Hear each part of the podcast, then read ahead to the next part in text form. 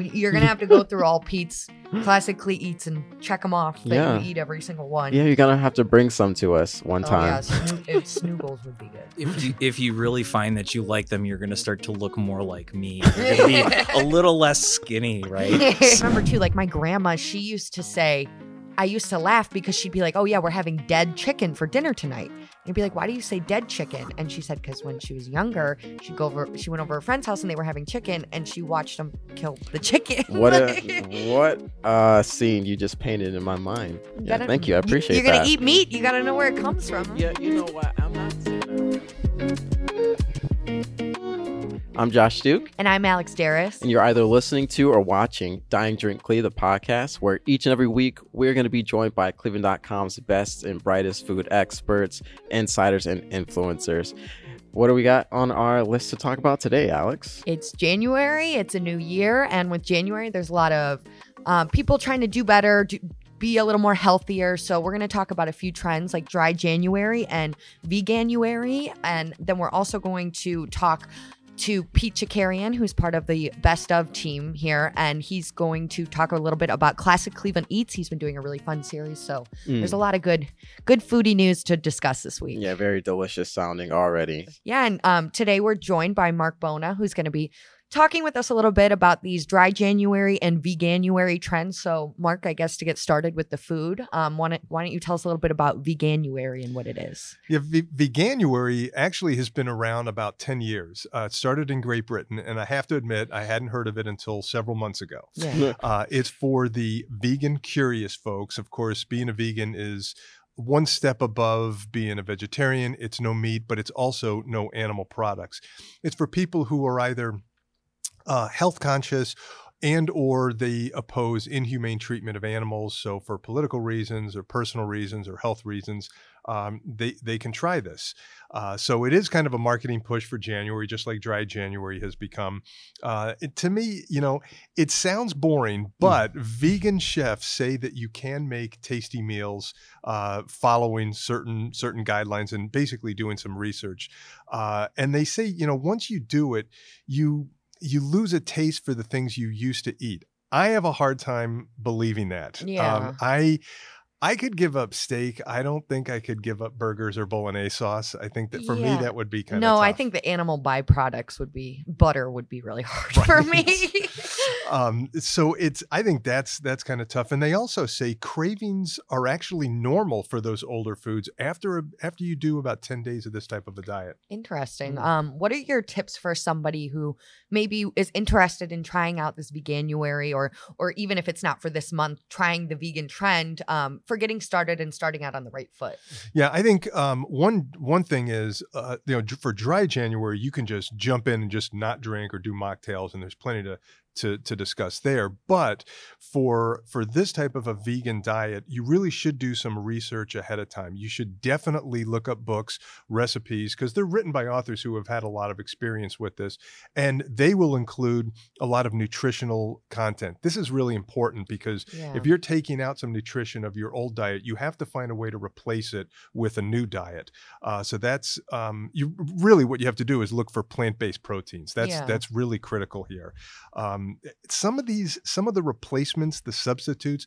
Actually, can be high in sodium, so you've Yeah. you've got to Mm. be kind of careful uh, about uh, about replacements. Don't think it's all going to be healthy. I mean, I mean, yeah, Oreos are vegan. You. Exactly. could eat that. Exactly. There's so bitchy vegan homos, the uh, the local uh, bakery that makes a lot of vegan products. I remember talking to the chef there, and and I said, "So how healthy is it?" And he goes, "Oh no, Marc, this is not healthy. Yeah, well, a brownie is a brownie." Not at all, yeah. And I know like Green Kitchen, they were a pop up in Little Rose Tavern, but now he's got his own um, brick and mortar space on the west side. His whole thing is like food that you wouldn't even know it's vegan. It's Mm. mac and cheese. Right. It's it's smash burgers. It's all of that stuff. But it's like he said, people would come to the bar all the time and eat, Mhm. and then say after like, oh, that's vegan. Like they wouldn't even know. Yeah, I wonder how popular this is. Do we see like local restaurants really advertising for veganuary, you know, to try to push and and get on this sort of trend? I think the vegan ones, yes, like uh like Cleveland Vegan in. Lakewood, or there's the Cleveland Vegan Club in Shaker. Um, it's kind of an easy marketing thing, but I Mhm. don't know about other restaurants because I think a lot of it too is a lot of home cooking. Like people who do it, Mm. they try to do it like buy their groceries and do everything like that. I mean, if I were to do it, it'd be a lot easier to go out to eat, I think. But Yeah, it's just such a hard ask. I feel like I feel like meat has just been such a pivotal part of my identity since I since I can remember. So I I really couldn't even imagine. I think you would be surprised that there well, like another new place is um Black Market Meats in Lakewood. Mm.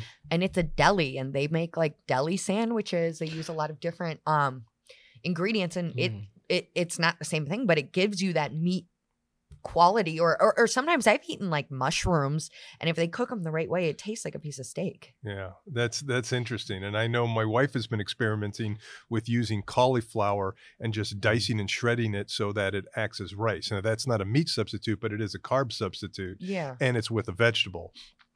I wonder how a lot of those vegan restaurants are going to do because the overall population, I mean, the, the part of the population that is vegan is pretty small. yeah And so I, you know, I wish them the best, and I think they're going after a niche market. And I, I always think a niche market is good. I'm, I'm very for that. Mhm. But I, I gotta wonder how it'll, how it'll be. But I'm with you, Josh. I mean, meat has been. I try to eat a balanced meal throughout the week. I don't eat Mhm. meat every day, but you know, when I have it, it's like, wow, this is pretty good. yeah Yeah. no and i think probably those vegan restaurants are grateful for these trends to be Yeah. like try it Mhm. out because i mean i know um I was speaking to the owner of Cleveland Vegan Club recently, and he's like, when I was doing market research, I specifically invited people who are not vegan to show like you don't have to be vegan, or if you want to maybe try to do like a meatless Monday, you can try out those restaurants instead of cooking for yourself. But yeah, it definitely is like, it's not like dry January, like you said, where you can just drop the drinks and whatever. Right, You have to keep right. eating. Yeah. Like, I think something like a meatless Monday sounds like a great entryway to just start to get your foot in the door of veganism and trying to really try it out. But um, it sounds like you couldn't even be a vegetarian. I no, I don't. Let think alone a vegan I- oh is- yeah, no, I don't think either. Yeah, I just I can't I can't I can do without the red meats like Marc said. I, I don't really need to do like beef, um, pork. I can sacrifice those things because they're not that healthy, and I still have chicken and turkey, you know.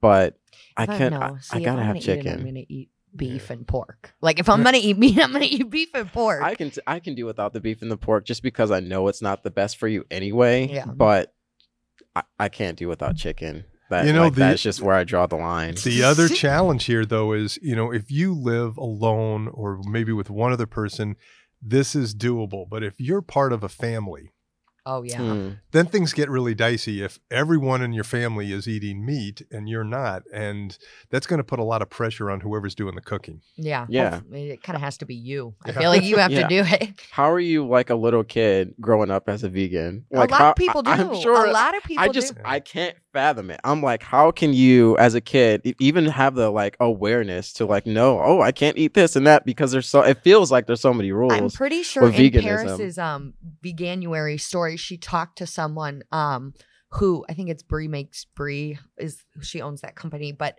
who they had cows growing up and she was Mm. just realized that was on her plate and she's like, Oh, I can't do this anymore. like some people just it's your pet. On the plus side, they would never have an argument in their home about whether you put ketchup on a hot dog. oh, well, that's true. Well, no. And then I remember too, like my grandma, she used to say, I used to laugh because she'd be like, Oh, yeah, we're having dead chicken for dinner tonight. And I'd be like, Why do you say dead chicken? And she said, Because when she was younger, she'd go over, she went over her friend's house and they were having chicken and she watched them kill the chicken. what a what uh scene you just painted in my mind. You Yeah, gotta- thank you. I appreciate it. You're that. to eat meat. You got to know where it comes from. yeah, you know what? I'm not saying I don't ever feel bad about it, but you know, Not like bad enough. not bad enough. like I've seen those those vegan videos, the um propaganda. No, I'm joking, but I've seen those videos and they really do like it, shakes you. Like, yeah. but yeah, not enough. I still I need to I need to eat it. Yeah. Well, I know one one fad you are subscribing to is dry January, right? You're doing it? Oh yeah, So- I am all in on dry January. I think what is today the 10th or 11th, Yeah. 10th, and I'm doing good, going strong, and I'm pretty pretty proud of it. And I know you wrote an article to help people like me get through it. Yeah, so it's actually another health trend that also started about 10 years ago in the UK. And it's kind of like a reset people try for different reasons, whether it's mental and physical health or trying to save money or things like that, to not drink alcohol for the month of January, like a little reset. So I guess, um, Marc, what is you? What do you think of dry January this year? I, you know, I used to have, I used to not drink for Lent. And that's Oh, even that's good, longer yeah. than than a month. And then that changed when my editor said, "You know, Marc, we really need you to review beer and wine." And I said, "Okay." Um, I I have done it before. The one thing I've noticed is 10, 20, 15 years ago, you know, uh, in that range, basically you only had a couple of non-alcoholic beers. Now you have a lot more uh, different, not only different beers, but different styles. I saw a double India Pale Ale that was non-alcoholic. Yeah. I don't even, I can't even begin to tell you how they made that because that's usually a style that is high in alcohol. Because of the process involved, I don't know how they did it. Um, there's multiple breweries do this, doing this right now. Uh, in Germany has uh, Clausthaler, which has been making beer for a long time, non-alcoholic beer. I think they've upped their game. They've done a good job. Uh, Go Brewing Company uh, in the United States is also making some. Some I really liked, and some I was not. I, I just wasn't real fond of. But you do have the options. So Yeah. I think it's good if you want to lay off for whatever reason. You do have the options when it comes to beer, and I know you you're way more knowledgeable about mocktails. Well, yeah, there's especially in in Greater Cleveland. I've just noticed there's a lot of mocktails. I mean, we have Verbena in Ohio City, which is an entire bar that is alcohol free, and I mean, she they'll make a dirty martini there and it with no alcohol. it's kind of Mm. crazy. Or, but I've even noticed some of the other like typical cocktail bars like Cloak and Dagger or LBM. They will still make these really dynamic cocktails with different ingredients. It's not just like juice or soda like Mhm. that, and but there's no alcohol in it. So I think it it like you said, it's it's kind of easier than ever if you want to be able to participate in dry January, but not just stay home Mhm. um the whole month. You can still go out and have the social experience without the alcohol. Yeah, so. and that's a, I think that's a big part, especially for like younger people. When you're going out, it's like being in that environment with every, when everyone else is drinking. That is, it's really tough to not, you know, want to indulge too. It's just like it's part of the experience, honestly. Or you just like need something in your hand. Yeah, yeah, yeah, exactly. Yeah. So, um, so yeah, when when you go out and you request a, a, a mocktail instead, or you know, one of these other various options like a um non-alcoholic beer. I'm sorry, non yeah non-alcoholic beer. Then yeah, that that helps a lot. Just to have something to sip on, and even if you're like lying, say yeah, I'm drinking, guys. You know, Yeah. I don't know who Well, would I do feel that, like but- that's why um things like liquid death, like that water in a can, like it looks like a beer. Or or I Mhm. know locally um Pointless, which is like a local ginger ale brand. Like Mhm. their whole- it kind of looks like a a seltzer. It tastes really good, but there's no alcohol in it. And then when I was speaking with Carl, who owns um Pointless, he was saying he would feel bad going to bars and wanting to go to open mic nights and stuff and just ordering soda water with lime because the bartenders don't make a lot of tips on that and Mhm. you just you want to feel like you're included so if you Yeah. have like a alternative product that you could still feel like you're participating and stuff like that it, it it's kind of easier Have you so. noticed? 'cause- and maybe you know this. uh, I haven't, but do you notice a, a huge difference in price between a mocktail and cocktails? no and i i think um i was just actually rounding up some of the non-alcoholic spirits and stuff and i know like this one brand they make rum tequila whiskey and it's $30 a bottle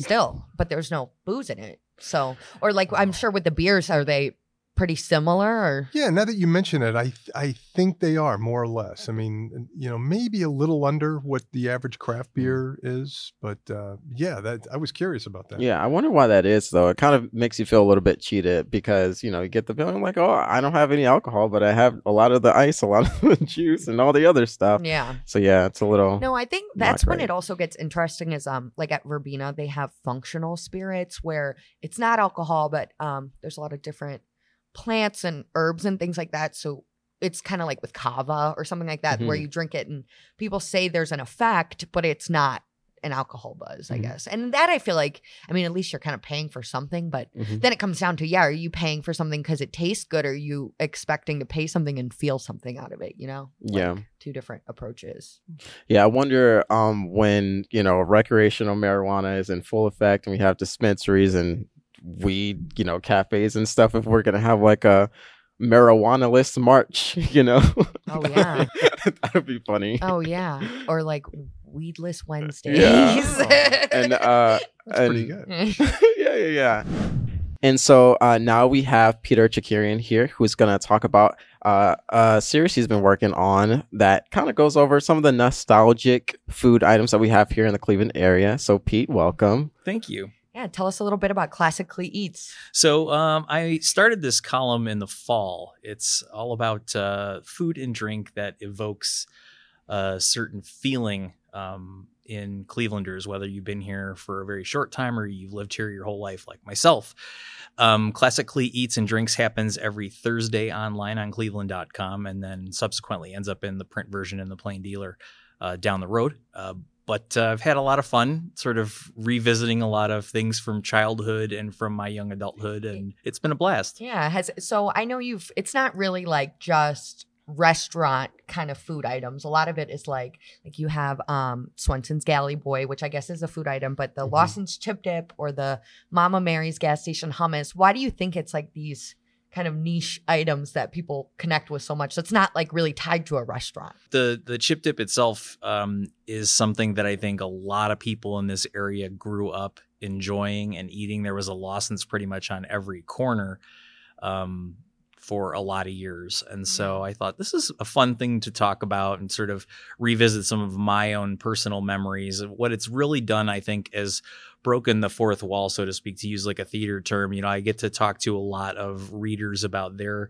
Mhm. personal experiences with a lot of these foods and their links to memories from their childhood and their young adulthood as Yeah, well. what- so it's pretty fun. Yeah, what do you think um, it is about Lawson's Chip Dip that made it so such a standout here in Cleveland versus other? Or to ask it a little bit differently, is it actually different than the other chip dips? Well, I so I'll answer your question first, Alex. I do think it's different in the sense that um, it it has just this je ne sais quoi. It's its own thing. It's you know it, it's still made with real ingredients. It's not And love. super yeah and, and love and love of course. Um, is it wildly different from others that are out there on the market? I'd like to think so, but I think maybe that that um, intangible item is the fact that memory is linked so hard to Mhm. food. Um, I think that's probably where uh, most people would say that link is. Yeah. Gotcha. I think my favorite one that you've done so far is the Mama Mary's gas station hummus because I feel like just growing up, I've always heard people in my life say, "Yeah, you got to go to the gas station and get the hummus." So, c- did you learn anything interesting about that when you were investigating it? that that's just one of those things that uh, kind of I don't want to say bubbled up out of nowhere, but it was a it was a family uh, endeavor, the business, and they were selling it essentially out of a gas station, which they still do, and uh, people got really excited about it because it's uh, no you know no fillers it's all natural ingredients they have all different kinds of flavors and varieties and they're making it you know several times a week putting it out um, for customers to come and enjoy you wouldn't think you would get great hummus out of a gas station. You think you'd have to go to a good middle eastern restaurant uh, to get that. But if you have a family that has authentic recipes and they're doing what they do, you can sell it anywhere. Yeah. And Yeah. uh, I, I know that I came out with a stack, I don't know, f- five or six containers worth and pita and every other thing. And Yeah. You could just, you know, as I'm walking out, you could see people like walking in, kind of giving you the nod, like, you know, yeah, that- he knows. that he knows he's in the loop. So Would you have you ever eaten? I don't like hummus, but the idea Oh, the- I was the, the idea of getting it from a gas station is questionable to me, but it sounds like it sounds like it could be a good idea. Might want to check it out, and Wow. it might be some le- legitimate taste there, but I don't know. I yeah, I was expecting you to just kind of dog that it came from a gas station, but Well- no, a step further, he doesn't even like it. I don't like hummus, but you know, maybe I'll try it since it's a you don't What- know what you're Cleveland missing. It's staple. really good. Yeah, maybe you would like gas station hummus. mm, Um, what about Swenson's Galley Boy? I know that was another one of Pete's um classic CLE eats. Do you like that? the the well you no I don't. I don't really care for Swenson's at all but yeah it's just it's it, I feel like it's just loaded with grease. I just don't I don't like it. It feels like a greasier um no I don't I don't know. It's just it just feels like too greasy for me but yeah, What about uh, Pete? Why don't you tell us what is what makes the Galley Boy controversial? yeah Well, I think there's a couple of different things. One of them, I think, you know, sort of speaks to some of what Josh was talking about there. People are very love it or hate it in terms of uh, what Swenson's offers. Um, But I think what makes the Galley Boy special is the dual sauces. So you have uh, um, like a tartar sauce type sauce on the top, and then a barbecue sauce on the bottom of this double cheeseburger. And because of those two sauces, there's this sort of inherent sweetness to it. And I think people get confused eating mm. a sweet, like sweeter hamburger. It's kind of like people getting aggravated about pineapple being on pizza. for Yeah. instance. It's just this, which I'm also not a fan of. So of course. well, There and, but but I have a hard time holding holding that in one hand, and then like we we love barbecue, and barbecue is a sweeter sauce. So like you you know you go get ribs or chicken or whatever, and that sauce is generally speaking going to have some sweetness to it. So people don't get annoyed at that, but there are certain things that seem like a bridge too far. Pineapple on pizza is a bridge too far, and I think a lot of the readers that I talked to after that column went live last week Mhm. or um, I guess when this goes live, it'll be two weeks. Mhm. Um, we're really annoyed by that. So again, it's a love it or hate it kind of thing. But you know, you can't get a galley boy anywhere outside of Mhm. Swenson's footprint. Do you like it? I love it. I couldn't sit there and eat it probably every day, but I do like it as a treat, and it gives me an excuse to eat their potato teasers, which are awesome. They're kind of like these Yeah. tater tots that have the chopped up um, jalapeno on the inside of them. I'll take your word for Those it. Those things are super. Alex, what about you? I don't love it because I think I just like what bothers me is when I eat a burger, I need to have ketchup on it. Like I just don't like the barbecue sauce part of it, but I don't mind Swenson's. I think what I've heard from a lot of people, especially who um, live near Akron and where Mhm. Swenson's originated, is that since it's been expanding, people are like, "Oh, it's not as good anymore." Like, have you? Oh. Did you hear any of that? Pete? People say like you have to go to the original ones to get it, or Th- that's always part of the urban legend of anything that Yeah. gets I popular was you gonna know say that too. um i don't necessarily know that i agree with that but you know anything that you know stands the test of time is going to have people who are like oh, i was there when it first happened you know that old man yells at cloud kind of Yeah. vibe like Mhm. no it isn't the way it used to be well nothing is Yeah. True. So, yeah. So I, I don't. Well- I don't love it, but if I was starving, and I would eat it, but I, it would. if you were starving, that's a very No, but you know what I actually really like at Swenson's? That is, un- don't they have fried bologna at Swenson's? Mm. yes they do That it, yeah, that I like at Swenson's because I like the potato teasers on the side, and I like their like drinks, um, like a Florida or an Ohio, like they're they're like two sodas mixed Mhm. together. But um, so I do like it, but I I just can't with the galley boy. I think. Yeah, I know when uh, we shared the story on our social, it was it looked to be like pretty 50-50. People just screaming, "It's so good, it's great," or they hate it. It just was like, Yeah. yeah, I guess Pete, has there been any of the classic CLE eats that everyone's agreed on that everyone loves? Like, I, I think universally the Lawson's chip dip was a was an agreed upon Mhm. thing. Um, there are always going to be people who take the other side of any argument. though, Yeah. and so um, snoogles were the other thing that I think people were generally like hardcore into. And if you're not hip to what a snoogle is, it's a it's a pastry that is made by Kedrowski's Bakery out in Amherst, and it's sort of a happy accident that happened when the bakers there, uh, the owners, were um, taking dough that they would use to make clothespin pastries and sort of intermingled them with cheese Danish ingredients, and so it turned into this really wonderful thing. Snoogles are very long. Um, incredibly sweet. They have frosting on the top, and because they're such a long, thin piece of pastry, you can dip them in your coffee if you feel so inclined. Mm. So yeah, no, I love snoogles. I, I haven't met anyone who doesn't love a snoogle. So, have you ever had one, Josh? I have not, but it does sound good. It It- sounds right up my alley. you would actually, actually, you would eat that. Yeah. Uh-huh. Wow, you. That's a a surprise.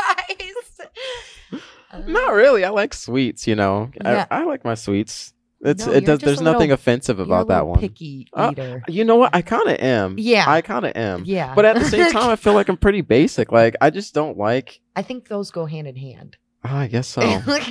yeah, you're right. so no, you're gonna have to go through all Pete's classic CLE eats and check them off that Yeah. you eat every single one. Yeah, you're gonna have to bring some to us one Oh, time. yeah, snoo- snoogles would be good. if you if you really find that you like them, you're going to start to look more like me. You're going to be a little less skinny, right? So um, Well, put on a uh, few of your winter pounds, I guess. Yeah, I guess I'll just make a veganuary later in the year, and I'll yeah, you're make not it drinking, so you can eat. Your you took the alcohol That's out. true, but you know, I don't want to replace it with other things that are bad. to each his own. Yeah. Um, Exactly. All right. Well, thank you guys so much for listening. This has been Dine Drink CLE, the podcast. We really appreciate you. Yeah, and make sure you subscribe and like our podcast on Apple Podcasts, Spotify, YouTube, or wherever podcast uh, platform you use to listen to Dine Drink CLE. Make sure to follow us on Instagram at Dine Drink CLE and subscribe to our newsletter at cleveland.com slash newsletters. Thank you.